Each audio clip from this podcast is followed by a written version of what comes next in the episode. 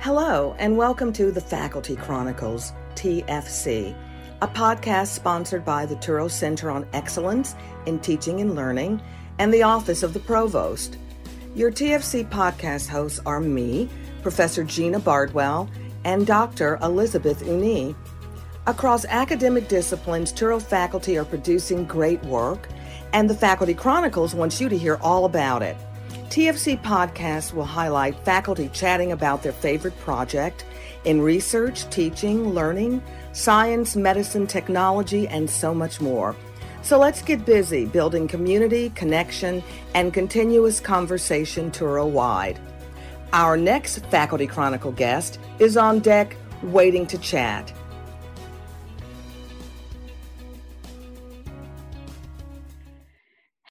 Hello, everyone. Welcome to a new episode of the Faculty Chronicles.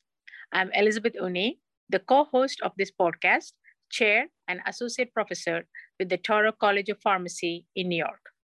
Our guest for the day is Steven Pirutinsky. Dr. Pirutinsky is an associate professor with the Touro Graduate School of Social Work. After completing his PhD from the Columbia University, Steven joined Touro in 2016 He's also a licensed clinical psychologist. At Touro, Steven teaches human behavior in the social environment, clinical social work practice, and research courses. He maintains an active research program focused on the intersection between spirituality, religion, culture, mental health, and well being. He's also interested in cutting edge research methodology and serves as a consultant for a number of large ongoing research projects. He was a recipient of the 2018 Presidential Research Development Grant and 2019 Best Faculty Publication in Social, Behavioral, and Educational Series. Welcome, Steven, to our show. Oh, thank you, Elizabeth. A pleasure to be here. Well, your Touro profile says that you are an active researcher. So let's start from there. Tell us a little bit about your research so that our audience have an idea about what you do in your research area. Sure. So, um, my research generally focuses on religion, spirituality, and mental health, um, particularly within the Orthodox Jewish community. I'd say about 50% of my publications are in that area. Um, I'm also involved in a lot of other projects um, related to mental health and well being.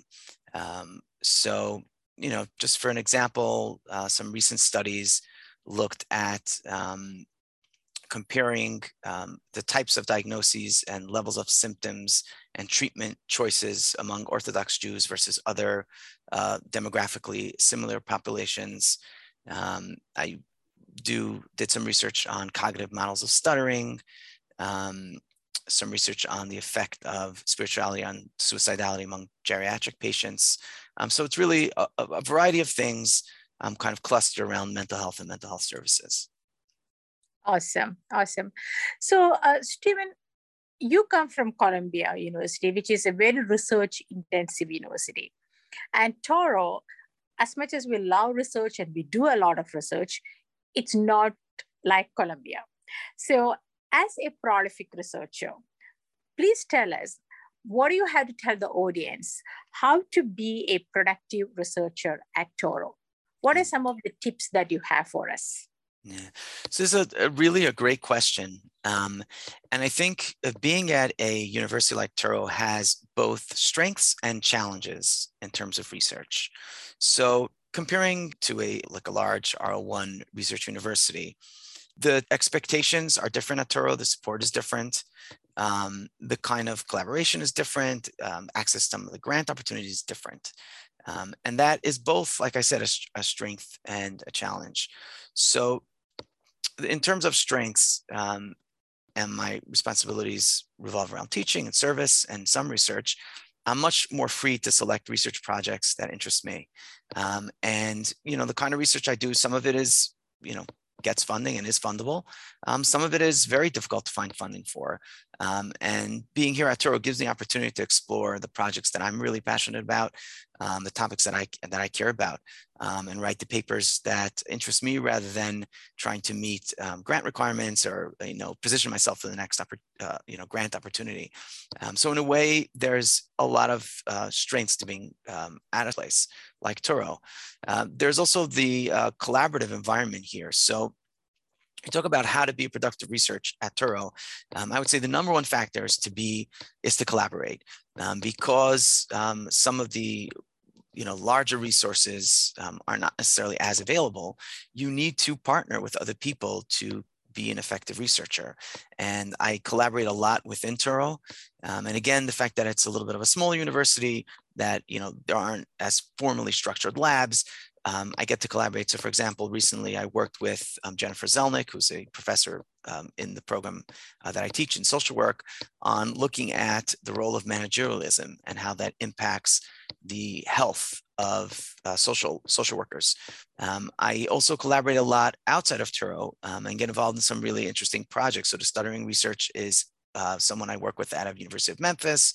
I do a lot of research with David Rosmarin out of Harvard McLean. Um, and so one of the key things to be an effective researcher at Touro, I think, is collaboration. Um, so pursuing your passion and collaboration. Uh, another factor that I find um, helpful is you need to be creative about resources. So I Touro does provide um, a fair amount if you if you know where to look.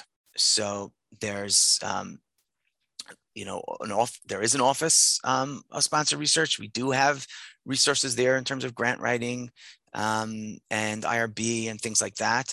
Um, you can connect with them and they're you know eager to help and available. We do have software that um, is available to faculty uh, to enabling research, whether that's um, survey software or analytics software. Um, that that those options are there.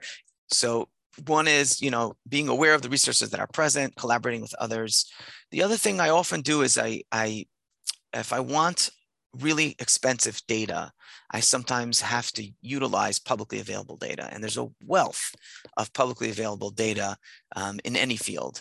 And um, i've you know over the years have kind of figured out where to find it um, and i've done a lot of very interesting work um, using data that would be millions of dollars to collect on my own. So, for example, following uh, adolescents who've been convicted of uh, felony crimes for three years and evaluating them over a three year span and testing some very interesting hypotheses about the relationship between religion, spirituality, adolescent offending, and um, impulse control. And that would not be something that's possible. I mean, even if I pursued grants. I don't think I could get the funding to do something like that, um, but the data is freely available. Um, or I was part of a many analysts project where um, they analyzed um, an enormous data set uh, of European data on the relationship of religious, religiosity and well-being. Um, and that was published in Religion, Brain, and Behavior. And I was one analyst among a team of analysts. So I guess to sum it up, what I would say is um, take advantage of the resources that are available, pursue projects um, that interest you, that you're passionate about, collaborate with others, and some and search for publicly available data where that's possible. That's great. I think uh, collaboration is something that um, we really need to be pursuing, but something that also sometimes faculty may be a little worried about, uh, wondering that it is to some extent being vulnerable, right? I don't know how to do this. Is it okay to say that I don't know how to do this or I don't have access to this? Those kind of thoughts. So it is good to hear from someone like you to say that it's okay to collaborate, ask for help, ask for resources when you don't have one. So the other thing that might be a little bit struggle for faculty at times um, is with self motivation. So how w- what are some of the tips that you have to keep yourself motivated to do research on an ongoing basis? So that's it, it's a lovely question um, because it does take a lot of dedication and motivation to do research. Um, research is very uh, it's exhausting um, it requires a, a, variety of skills um, that most people don't possess all of um, and necessitates either learning new things or collaborating more you know most likely collaborating with others Um, so I'll, I'll, answer that. Uh, th- there's three ways I can answer that question. I can answer that question uh, personally, how I, I do it. I can answer that question as a research oriented faculty member here at Touro. I can answer that question as a psychologist. Um, so maybe we'll do, maybe we'll do a blend of all three.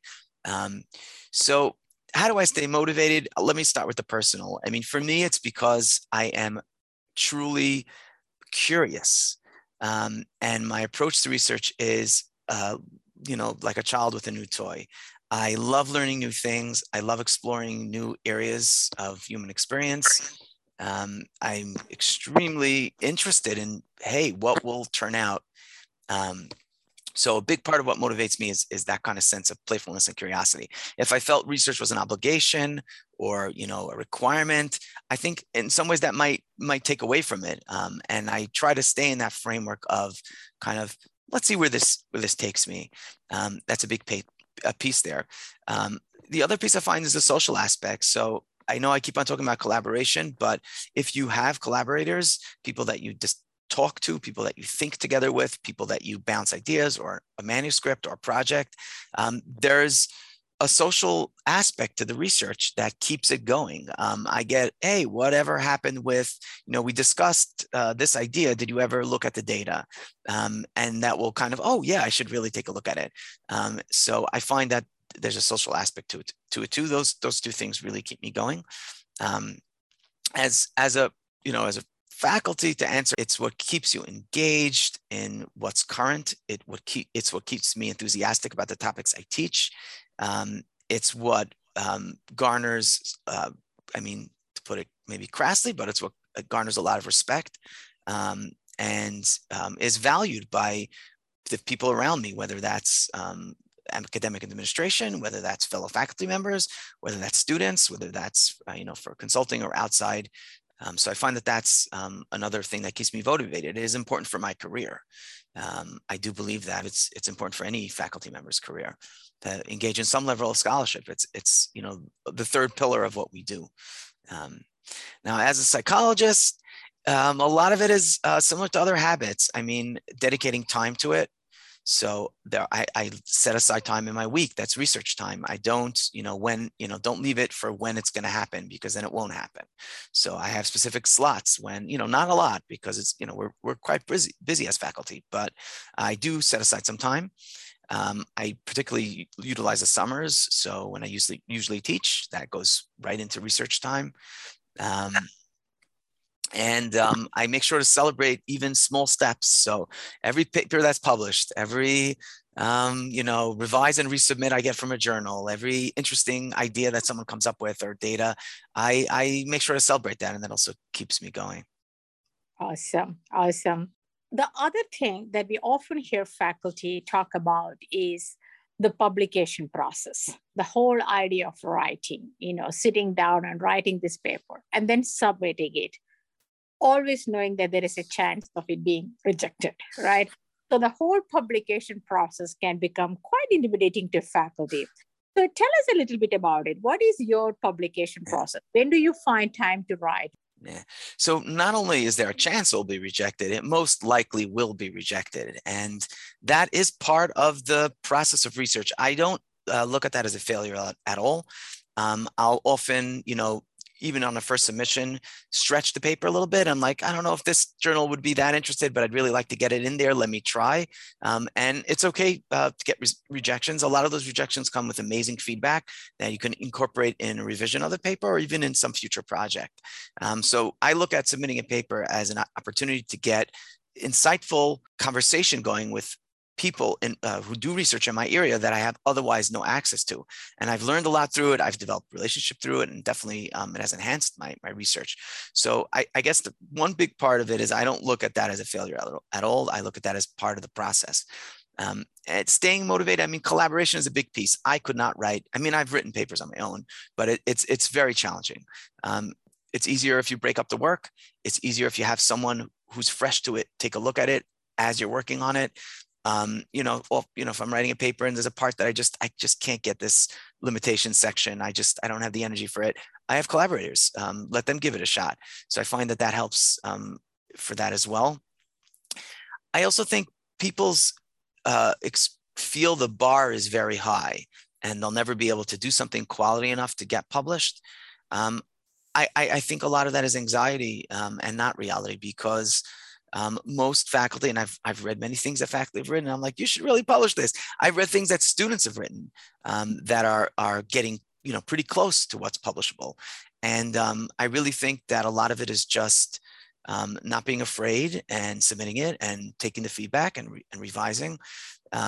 It's also like any other creative process the the i find the hardest is to start those first five minutes those first 10 minutes. But once you're you know you have your music going you're listening to you know whatever podcast you're addicted to at the moment and you sit down and start writing um, it really does flow and you can get into that flow state. Um, so um, yeah and i know uh, personally like i said i block out time. So i know when when my now is writing time. And you know i pick a time of the day that i i feel i'm most productive in. Um, i don't do it too often. It's maybe once a week um, over the summer maybe twice a week and sit down and, and write for a few hours. And not always does it result in something that's published. Um, usually usually. Um, but um, i find just doing it and you know there's stuff that's sitting you know in a file somewhere that's i think never going to see the light of day and that's fine you know, you, that's kind of all part of the process. So I, I, I think just um, being relaxed about it, being willing to accept feedback, um, uh, designating time, and allowing yourself to get into that flow state of just putting your ideas on paper and editing after, worrying about, you know, don't worry. I don't even worry about spelling when I'm first writing. I, I'm just writing. I know it, it is so important, right? Just to do that free flow um, not worrying about editing or anything just write it get the thoughts out there and then let's come back to it and start seeing you know making it the streamline and editing and all those kind of things. So the other thing sometimes the faculty struggle about is the whole um, work life balance right? So you have so many things to get done. You have got to do your teaching your surveys uh, and for, someone like you there is a uh, active clinical practice going on. Then you go home you have family you have children. So in all these things how to keep that lamp burning? Yeah. It's really i mean there's no answer to that. I mean it, it does it does have a lot to do with having a supportive family. Um, and there's no question that we are all doing more then can be reasonably reasonably balanced. And um, adding a significant amount of research on top of all of what we do um, is challenging. I, I, do. Part of it is, um, at least for me, research is fun. So I, I, I like my fun time is sometimes research time, and I'm I'm good with that. I mean, that's a great day that I sat and wrote something or analyzed something. Um, another piece is I I build it into quiet times of the year, like you know, like I mentioned, the summer, but other times when there's a little bit uh, better ability to balance. Um, I involve students from time to time, or even um, you know, so able to use like classroom exercise or things like that um, that contribute towards my research. Um, you, you kind of have to be creative um, to find that that that time um, when you can actually do it. The other thing is, um, you know, you don't have to work on a lot of projects at a time. I, I, I, you know, sometimes have, you know, three, four, five projects going on, mostly because I'm collaborating. But when it's something that I'm doing myself, um, I really do focus on one project and just, you know, chew on it for a month.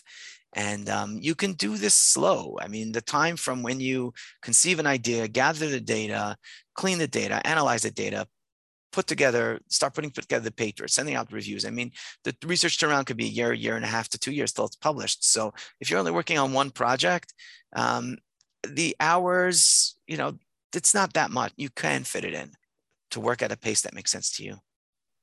Makes a lot of sense. So, um, as a faculty, we all have our three pillars teaching, surveys, and research. And tell me, how does your research affect the other two pillars of academia, the teaching and service. Yeah. So I really view my research as essential to both my service, my teaching, uh, um, and also my clinical work. Um, I think the best way to illustrate, this is with a story. So this came up a couple of weeks ago. Um, one of the things um, that we were concerned about as a faculty over the course of this year, we kind of were talking about in some of our, our curriculum meetings, was the idea of grade inflation and consistent and um, kind of accurate grading. Um, and I thought, hey, this is a great idea for a research project. What are the factors in grading? What are the student factors? What are the instructor factors? What are the course factors? Has grading changed over time? Is uh, are grading trends? Is there any predictability to that?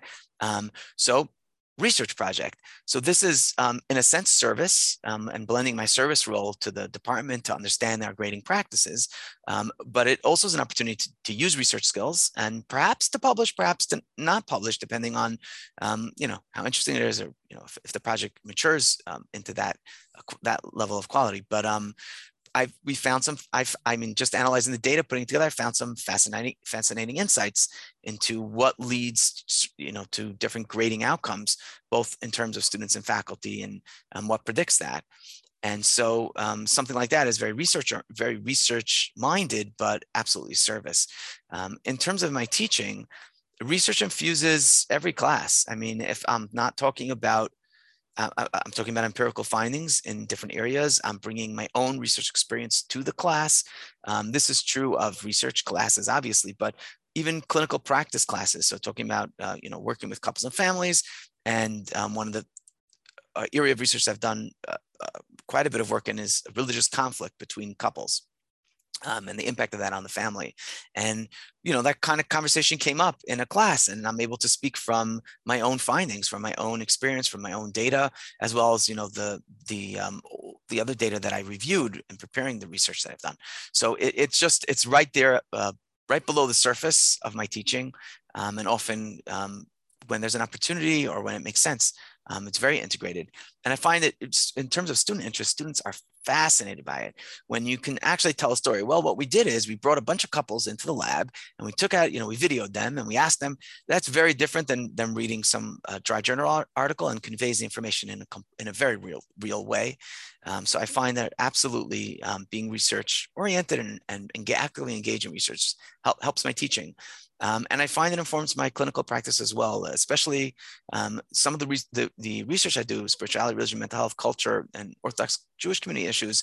There isn't that much knowledge out there in those areas, and they're very uh, kind of uh, understudied, quiet corners of the world of mental health. But for many of the patients I see, that it's extremely relevant, and the ability to, you know, say, you know, I really care about this because let me tell you, um, you know, I, I, I think you know, I, I, did some research that reminds me of what you're telling me about. Let me tell you what we found. Um, it it it, it uh, helps them feel like I, I deeply care and I'm deeply knowledgeable about the person the issues that they struggle with. Awesome. Well, you know, I think that was a great talk that you talked about the whole research. So when I'm walking away from this, I'm thinking of a uh, few points that you said. The first one is collaborate you know find someone else to work with and that's that's essential. The second one i heard is become creative with terms of your resources data or any of those kind of things get more creative. Uh, i also heard celebrate um, celebrate each of your success so that you have that motivation to keep yourself going. And i heard two more things which was so practical i thought. One was take it slow this is not a race. It's okay, take it slow. And the second one was keep it real. Maybe even the topic that you choose to do research on, or the how the way you disseminate your classroom. So keep it very real. So these are some of the things that I understood from your talk that hopefully we can um, use when we are trying to conduct our research. Did I get that right? Yeah, I think that's a fantastic summary. And the last thing, and I think maybe the most important I would add is have fun. Um, research when done right is fun. I enjoy um, almost all the time I spend doing it. Um, and it's just exciting and interesting and engaging. Um, and if you, if you uh, kind of approach it that way and, pick topics that you feel uh, that way about, um, the rest of it kind of just follows along. Awesome. Well, thank you so much, Steven, for being our guest today. Uh, and good luck with your research on a regular basis. Uh, thank you to our listeners for uh, tuning in and listening to our podcast. Until next time, thank you. You're welcome. Bye bye. Thank you for tuning in to the Faculty Chronicles, TFC, Touro's podcast featuring the projects and work of faculty throughout the Touro College and University system. TFC is sponsored by the Office of the Provost and Kettle, the Center for Excellence in Teaching and Learning. We hope you like what you heard and will keep listening. So join us next time on the Faculty Chronicles as we highlight and share faculty achievements that build community, connection, and continuous conversation.